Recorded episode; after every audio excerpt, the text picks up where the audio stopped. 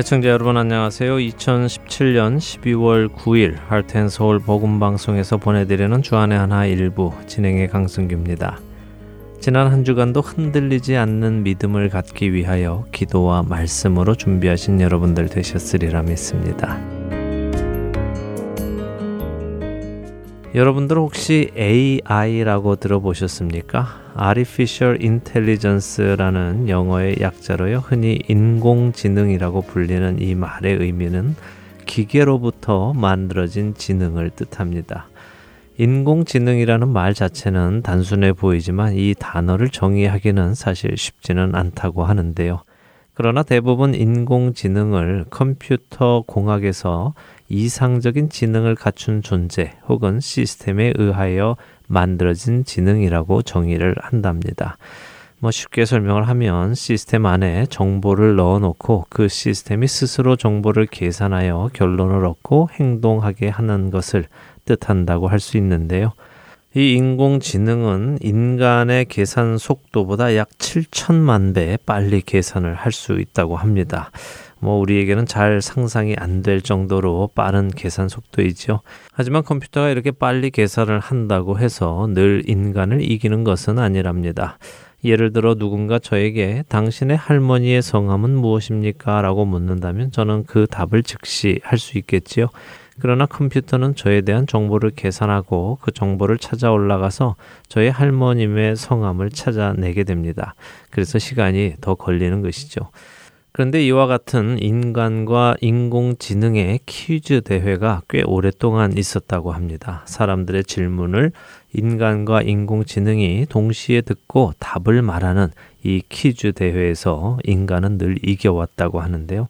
그러나 벌써 한 6년 전인 지난 2011년 컴퓨터의 능력이 드디어 사람을 넘어섰다고 합니다.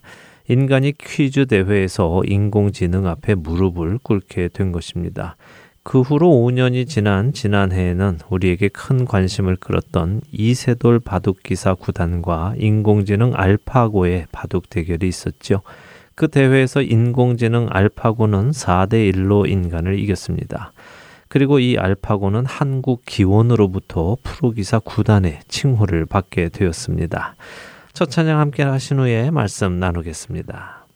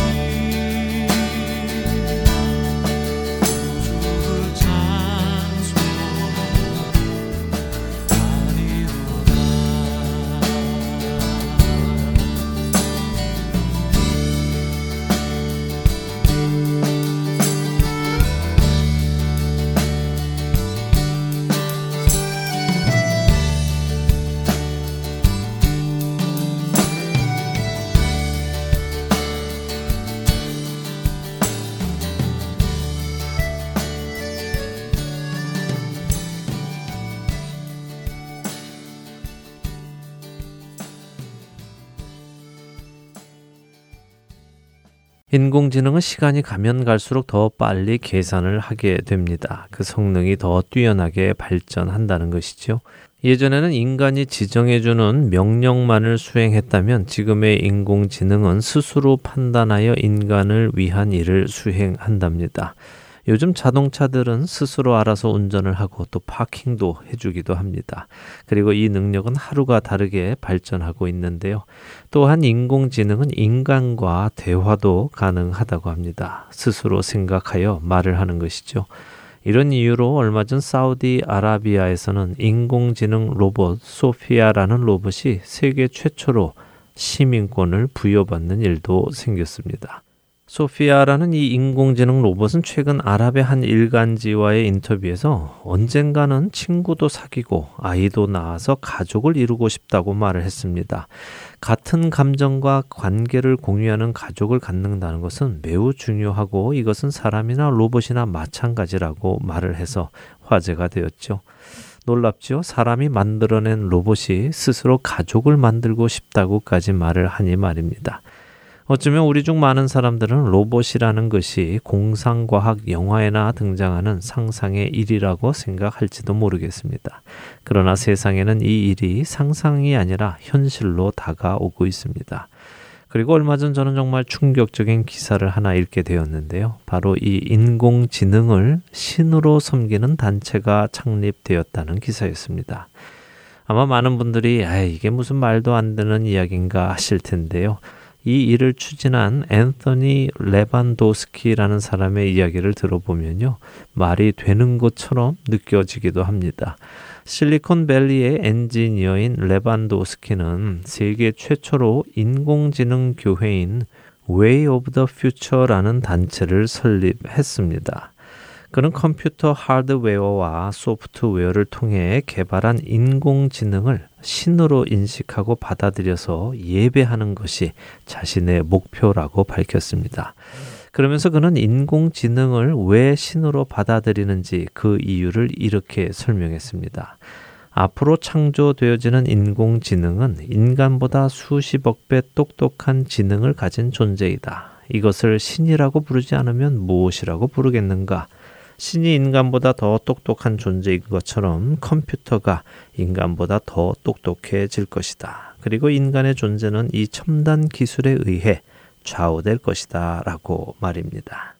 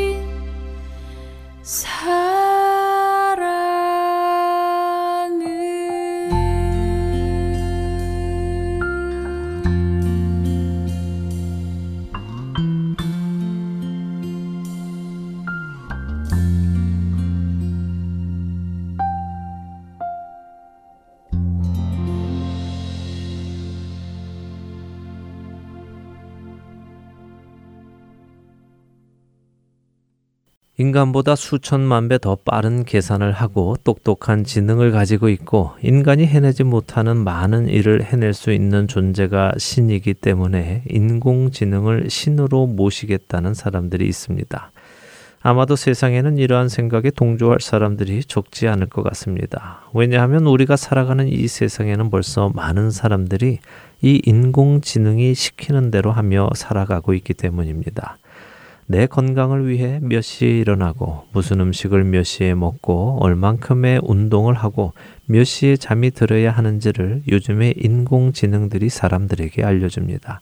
현재 당신의 혈당량은 얼마이고 심장 박동수는 얼마이니 무엇을 하라든지 무엇을 먹으라든지 심지어는 병원에 가보라고까지 해줍니다.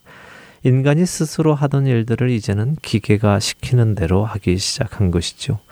사실 저부터 따져보면 예전에는 많은 사람들의 전화번호를 외우고 있었지만요. 이제는 손안에 있는 전화기 안에 그 사람의 이름만 대면 전화번호가 자동으로 뜨니 전화번호를 외운 지가 참 오래되었습니다.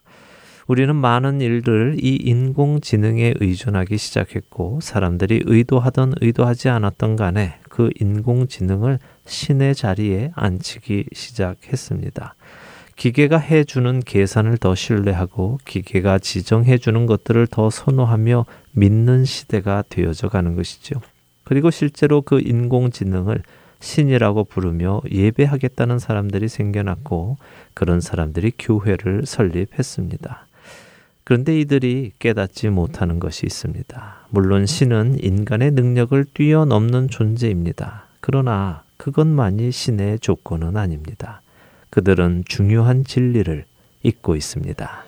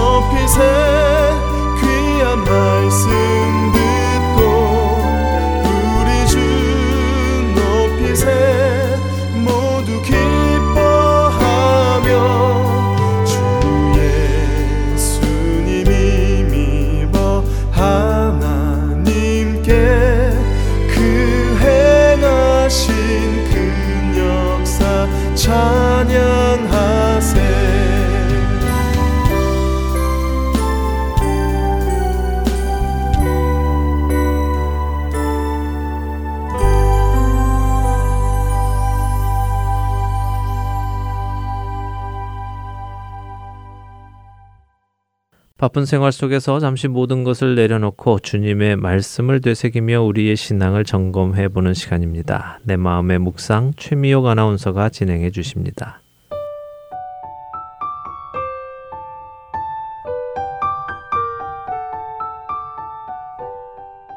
살아가면서 우리는 어려운 때를 만나게 됩니다. 큰 상처를 받거나 큰 도움이 필요하거나 혹은 심각하게 믿음을 흔드는 의심이 오기도 하지요. 이러한 시간이 내게 올 때 여러분의 마음은 누구를 가장 먼저 찾게 되시는지요? 여러분 주위에 그 문제를 해결해 줄 만한 믿을 만한 사람을 먼저 찾게 되지는 않으십니까? 모든 것의 주인 되시는 하나님을 나의 힘으로 삼으려 하기보다는 인맥이나 능력으로 나의 힘을 삼으려 하지는 않으십니까? 예레미야 17장 5절은 그런 사람을 향해 무릇 사람을 믿으며 육신으로 그의 힘을 삼고 마음이 여호와에게서 떠난 그 사람은 저주를 받을 것이라고 하시며 무서운 경고의 말씀을 주십니다. 하지만 아쉽게도 우리의 시대는 도움이 필요할 때 심리학자를 찾아가고 상담자를 찾아가 우리를 향한 하나님의 뜻은 잊은 채 인간적인 관점에만 문제를 풀어보려 애를 씁니다.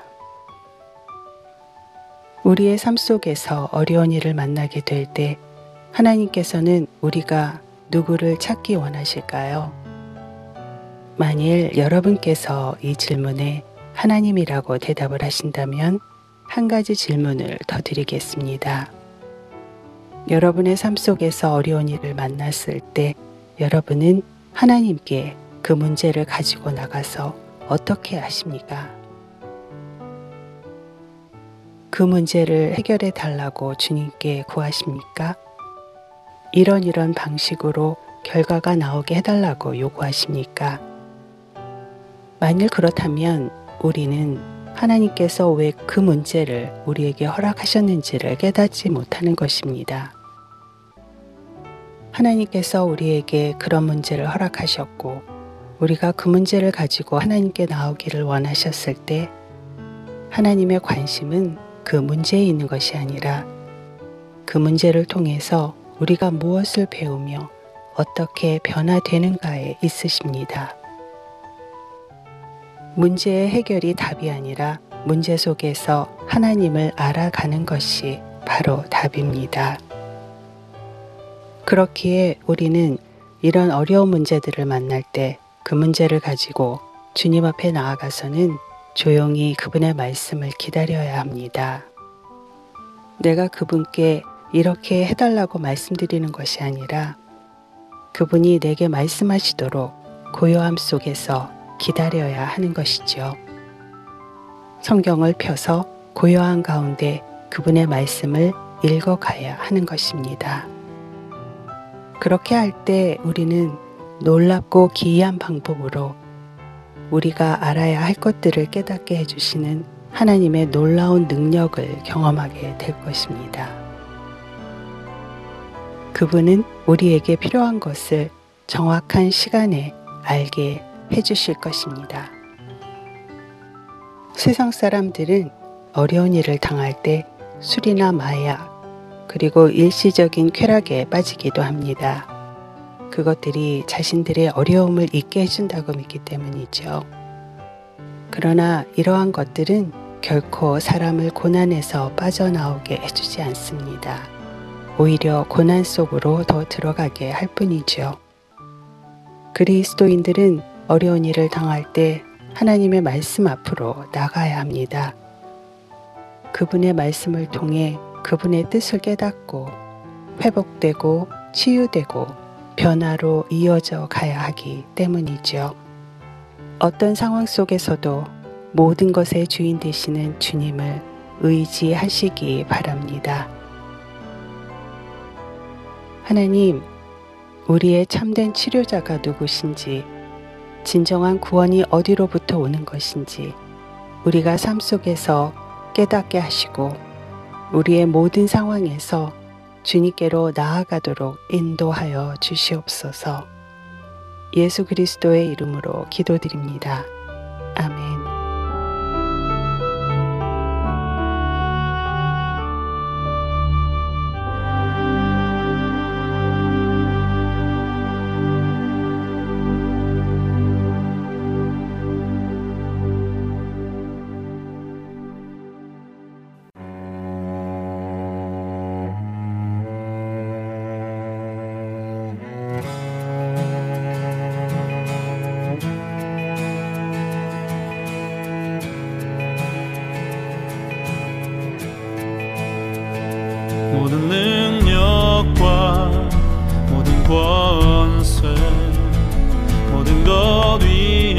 뛰어나신 주님 세상이 증량할 수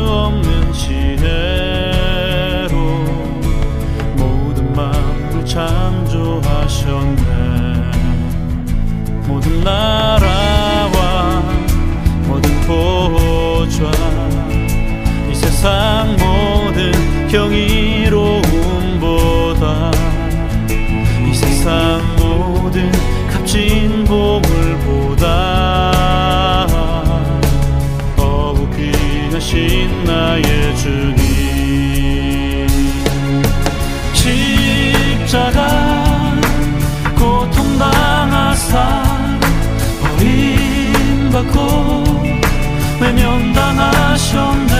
짓밟힌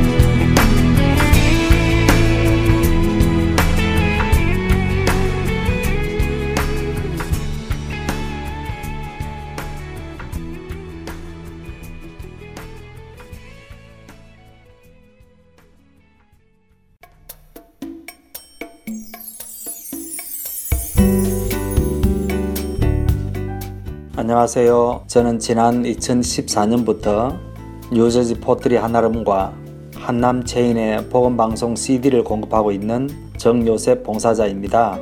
믿지 않는 분들에게는 예수님의 복음을, 믿는 자들에게는 생각과 마음을 지킬 수 있도록 도와주는 복음방송이 정말 얼마나 감사한지 모릅니다. 우리 주님께 찬양과 영광을 돌려드립니다. 감사합니다. 안녕하세요. 저는 오하이오의 페어본에 있는 한국 마켓과 영식당 그리고 콜럼버스에 있는 풍민식당과 살아가 식품점에 복음방송의 CD를 비치하고 있습니다. 복음을 전하는 작은 일에 사용하여 주심을 하나님께 감사드립니다. 귀 있는 자들에게 복음을 전하는 이 사역에 동참하실 분들은 복음 방송 전화번호 602-866-8999로 연락 주시기를 부탁드립니다. 할텐서울 복음방송은 인터넷 www.할텐서울.org를 통해 매주 토요일 5시간의 한국어와 2시간의 영어, 1시간의 일본어로 복음을 전하는 선교회입니다. 이 방송은 스마트폰 앱이나 팟캐스트를 통해 여러분의 스마트폰에서 들으실 수 있으며 매주 댁에서 CD나 MP3 CD로 받아서 들으실 수도 있습니다. 자세한 문의는 방송사 사무실 전화번호 602-866-8999로 해주시면 안내해 드리겠습니다. 기쁜 소식 사랑으로 땅끝까지 전하는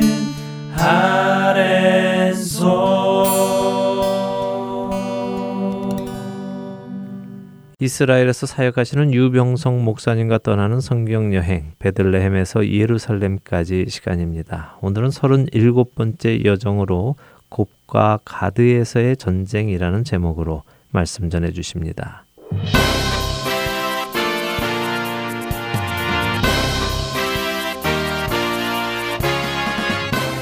청취자 여러분 안녕하십니까 베들레헴에서 예루살렘까지 진행의 유병성 목사입니다.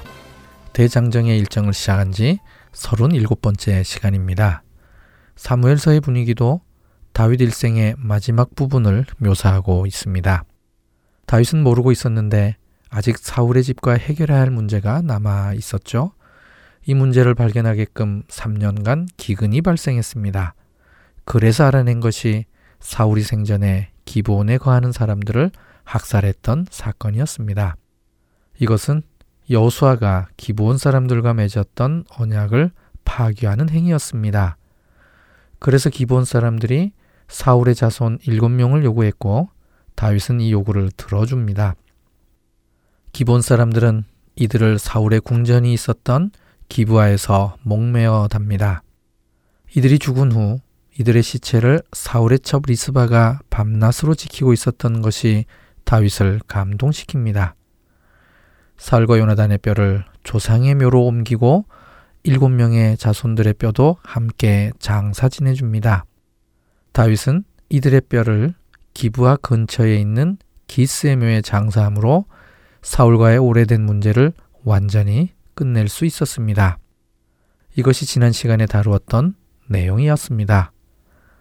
이제 37번째 여정을 시작해 보도록 하겠습니다. 성경을 문예적으로 연구하는 학자들은 사무엘하 21장에서 24장까지를 하나의 큰 묶음으로 이해합니다. 그래서 마지막 4장은 전체 사무엘서의 부록과도 같은 부분이라고 설명을 합니다. 지난 시간에 사무엘하 21장 설명을 시작하면서 이 본문은 시간적 순서에 따라서 기록한 것이 아닐 수 있다는 견해에 대해 말씀드렸는데요. 마찬가지로 마지막 4장은 전체적 구조에서 부록이기 때문에 시간의 흐름과는 별개의 것으로 생각해도 됩니다. 마지막 4장을 한 묶음으로 보는 데에는 저도 동의합니다. 이렇게 큰 틀로 보면 본문 이해에 큰 도움을 받을 수 있기 때문이죠. 다만 시간의 연속선상이 아니라는 부분에서 저는 다르게 표현하고 싶습니다. 시간의 연속성보다는 주제의 연속선상에 주목할 필요가 있다고 생각합니다. 사무엘서의 마지막 4장은 시간적 프레임으로 볼 것이 아니라 주제의 프레임으로 봐야 한다는 것입니다. 이렇게 하면 주제의 프레임 속에서는 서로 연속성이 있는 것이죠. 히브리어 성경 본문이 갖는 문예적 특징 중 가장 큰 특징이 교차 대구법 구조입니다. 앞에서 잠깐 설명드렸습니다만 A, B, C 순서로 내용이 전개되다가 C-, B-, A- 순서로 비슷한 주제 혹은 내용을 역순서로 기록하는 것입니다. 성경 안에는 이런 식의 문장 흐름이 굉장히 많습니다. 사무엘서에도 여러 군데 있습니다. 그 대표적인 부분이 사무엘서 마지막 4장입니다. 먼저 A에 해당하는 부분은 사무엘하 21장에서 사울의 범죄와 그에 대한 형벌로 7명을 처벌한 사건입니다. 이것과 상응하는 A- 부분으로는 사무엘서의 마지막인 24장에서 다윗의 범죄와 이에 대한 하나님의 징계입니다. 서로 정확하게 대칭을 이루고 있습니다. 그 다음에 B에 해당하는 것은 사무엘하 21장 후반부에 블레셋의 거인족을 멸망시킨 다윗의 용사들 명단입니다. 상응하는 B-의 내용은 사무엘하 23장 8절 이하부터 나오는 다윗의 용사들 명단입니다. 이 부분도 누가 봐도 비슷한 주제를 다루고 있음을 알 수 있습니다. 그 다음 C에 해당하는 내용은 사무엘하 22장에 있는 다윗의 감사시입니다. 이에 상응하는 C는 사무엘하 23장 1절에서 8절에 있는 다윗의 마지막 말입니다. 너무나도 정확하게 A, B, C, C-, B-, A-의 구조입니다. 성전에 있던 메노라를 생각하시면 이 구조가 어떤 형태의 구조인지 짐작이 가실 것입니다. 이런 구조의 틀에서 보면 지난 시간에 A에 대한 내용을 살펴본 것입니다. 오늘은 B와 C를 살펴보게 될 것입니다. 먼저 B에 해당하는 용사들의 명단을 살펴보도록 하겠습니다. 구체적으로 블레셋의 거인족들을 물리친 4명의 용사들이 나옵니다. 사무엘하 21장 15절 블레셋 사람이 다시 이스라엘을 치거늘 다윗이 그의 부하들과 함께 내려가서 블레셋 사람과 싸우더니 다윗이 피곤함에 블레셋과의 전투는 계속 진행형 전투였습니다. 블레셋과의 전투의 특징은 다윗이 블레셋 영토 안으로 들어가서 그들을 점령하는 형태가 아닙니다. 단순히 이스라엘의 영역 밖으로 블레셋의 세력을 몰아내는 것입니다. 둘 사이에 힘의 균형을 유지하는 정책이죠. 그러므로 블레셋과는 힘의 균형을 유지하기 위해서 접경지에서만큼은 잦은 충돌이 지속적으로 있었습니다. 그러므로 오늘 이 본문은 시간의 연속선상에서 볼 수 있는 그런 성격의 본문이 아닙니다. 동일한 주제의 연속선상에서 보면 이 명단이 훨씬 의미 있게 이해될 것입니다. 다윗이 블레셋과의 전투 중에 피곤해 있을 때 한 거인족이 공격해 옵니다. 사무엘하 21장 16절 거인족의 아들 중에 무게가 300세겔 되는 노창을 들고 세 칼을 찬 이스비브노비 다윗을 죽이려 하므로 거인족은 히브리어로 라파라고 합니다. 이 단어의 뜻을 이해하기 위해서 신명기 2장 11절을 읽어 보겠습니다. 그들을 아낙 족속과 같이 르바임이라고 불렀으나 모압 사람은 그들을 에밈이라 불렀으며 아낙 족속은 거인족입니다. 그런데 이들과 같은 게 르바임입니다. 히브리어는 르파임이라고 발음되는데요. 라파의 복수형입니다.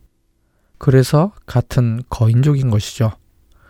한 개인의 이름이라기보다는 거인족을 지칭하는 것으로 한글 성경에 번역이 잘 되어 있습니다. 역대상 20장 4절에서 8절까지에서는 한글로 키 큰 자라고 번역했는데 이건 역시 동일한 거인족을 뜻하는 단어입니다. 다윗을 공격하러 온 거인족은 이스비브노입니다. 그가 들고 온 노창의 무게는 300세겔이라고 했는데요. 골리앗은 600세겔 철로 된 창날을 들고 왔던 것과 비교하면 절반의 무게입니다. 300세겔이면 약 3.5kg 정도의 무게입니다. 하지만 여기서 사용된 창이라는 단어가 특별한 단어입니다. 카인입니다. 창을 뜻하는 것으로는 이곳에서 딱 한 번 사용된 단어인데요. 그래서 번역하기가 참 어려운 단어입니다. 학자들은 창 끝으로 번역할 것을 제안합니다. 그리고 한국말 성경에 새 칼을 찬이라고 되어 있는데 히브리어를 직역을 하면 새 띠를 띠고입니다. 한글 성경은 영어 성경의 번역을 따라 원문에는 없는 칼을 추가해서 해석을 했습니다. 히브리어로는 단순히 새 띠를 띠고입니다. 새 띠를 차는 것은 계급이 올라가는 것을 의미하는데요. 어쩌면 이스비브노브는 거인족으로서 특별 직위에 막 임명된 사람일 수 있습니다. 그렇다면 공을 세우기 위해 무리하게 다윗에게 달려들었을 수 있죠. 마치 아사엘이 기본 전투에서 아브넬만을 고집하며 쫓아간 것과 같은 이유입니다. 이 사람을 수랴의 아들 아비세가 쳐 죽입니다. 누가 누구와 싸웠는지가 분명한 것으로 봐서 1대1 대결로 보입니다. 앞으로 계속 소개될 용사들도 마찬가지로 1대1 싸움을 했을 것입니다. 이 일이 있은 후에 다윗에게 다시는 전장에 나오지 말 것을 요구합니다. 사무엘하 21장 17절 다윗의 추종자들이 그에게 맹세하여 이르되 왕은 다시 우리와 함께 전장에 나가지 마옵소서 이스라엘의 등불이 꺼지지 말게 하옵소서 하니라. 본문에 다윗의 추종자라고 되어 있는데요. 히브리어 원문에는 단순히 다윗의 사람들이라고 되어 있습니다. 특별한 의미가 있는 것은 아닙니다. 일부 학자들은 다윗이 이제 연로해서 전쟁터에 나오는 것이 위험하다고 판단했기에 이렇게 요구했다고 봅니다. 이 시점에서는 충분히 가능성 있는 해석입니다. 두 번째 용사입니다. 사무엘하 21장 18절 그 후에 다시 블레셋 사람과 곱에서 전쟁할 때에 후사 사람 시북에는 거인족의 아들 중에 삽을 쳐 죽였고 이번에는 어디에서 전쟁을 했는지 밝혔습니다. 곱입니다. 이 지명은 유일하게 이곳 18절과 19절에서 각각 한 번씩 언급된 게 전부입니다. 아직까지도 여기가 어딘지 밝히기 위해 노력하는 중에 있습니다.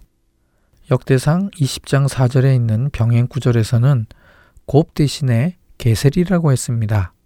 요세푸스도 유대고대사 7권 301절에서 가자라라고 해서 역대상의 해석을 따르고 있습니다. 그래서 대부분의 학자들은 곱을 게셀과 같은 장소로 봅니다. 일부 학자들은 기쁘돈을 곱으로 볼 것을 제안하는데요. 이 기쁘돈은 게셀에서 서쪽으로 약 6km 정도 떨어져 있습니다. 그런데 게셀은 다윗 시대 때에는 블레셋의 영토였습니다. 그러므로 게셀보다도 서쪽으로 6km나 더 들어가서 다윗이 전투했다고 보기에는 어렵습니다. 다윗 당시 게셀의 중요성을 생각한다면 오늘 본문에 나오는 연속적 전투가 이곳에서 벌어진 것으로 볼 수 있습니다. 그리고 후사 사람은 역대상 4장 4절을 보면 어디에 사는 사람인지 알 수 있습니다. 그돌의 아버지 분우엘과 후사의 아버지 에셀이니 이는 다 베들레헴의 아버지 에브라다의 맏아들 후레 소생이며 후사도 베들레헴 주변에 사는 사람으로 결국 다윗과 같은 집안 사람입니다. 세 번째 용사가 성경학자들 사이에서는 제일 유명한 사람입니다. 왜냐하면 가장 다양한 해석과 추측이 있는 사람이기 때문이죠. 사무엘하 21장 19절 또다시 블레셋 사람과 곱에서 전쟁할 때에 베들레헴 사람 야레오르김의 아들 엘하나는 가드 골리앗의 아우 라흐미를 죽였는데 그 자의 창자로는 배틀채 같았더라. 그냥 읽으면 아무런 어려움이 없습니다. 그러나 여러분들이 가지고 계시는 한글 성경을 자세히 보시면 의 아우 라흐미의 글자 크기가 좀 작게 되어 있습니다. 이것은 히브리어 원문에는 없는데 번역하면서 삽입할 경우 이렇게 글자 크기를 작게 하는 것입니다. 그래서 성경을 읽으시다가 한글 성경 본문에 이렇게 작은 글자가 나오면 히브리어 원문에는 없구나라고 이해하시고 읽으시면 됩니다. 그럼 작은 글자를 빼고 읽으면 베들레헴 사람 야레오르김의 아들 엘하나는 가드 골리앗을 죽였으니가 됩니다. 이 구절이 성경 난제 중에 하나입니다. 왜냐하면 골리앗은 다윗이 죽였는데 여기서는 엘하난이 죽였다고 되어 있으니 이게 어떻게 된 것일까요? 이 난제를 해결하는 데에는 세 가지 견해가 있습니다. 첫 번째 견해는 본문의 골리앗이 다윗이 죽인 골리앗과는 다른 사람이라고 보는 것입니다. 가드에 거인족이 있었기 때문에 골리앗이라고 불리우는 거인이 또 있을 수 있는 것입니다. 그러면 사실 본문에 아무 문제가 없는 것입니다.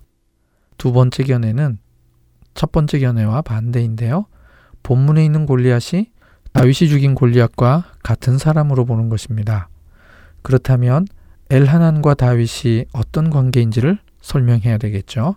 그래서 엘하난이 원래 다윗의 이름이고 다윗은 호칭이라는 것입니다.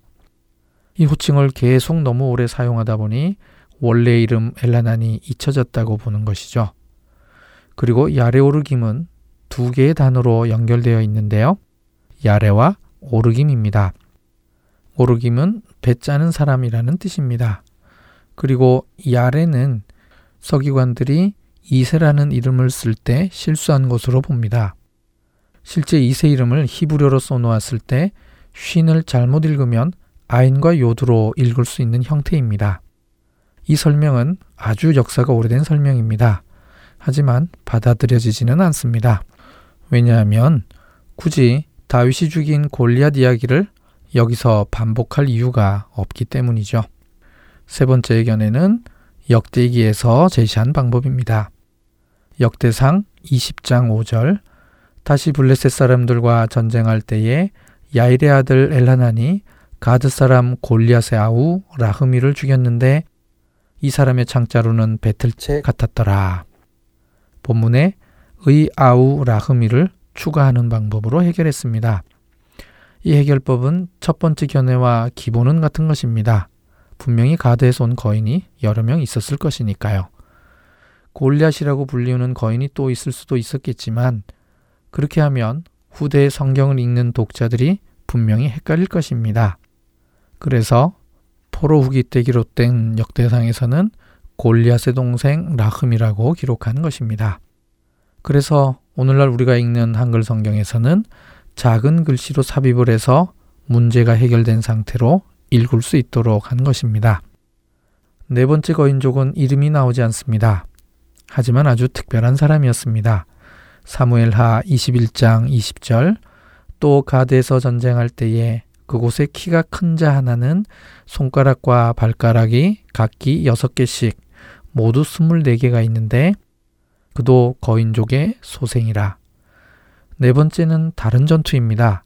가드에서 싸울 때입니다.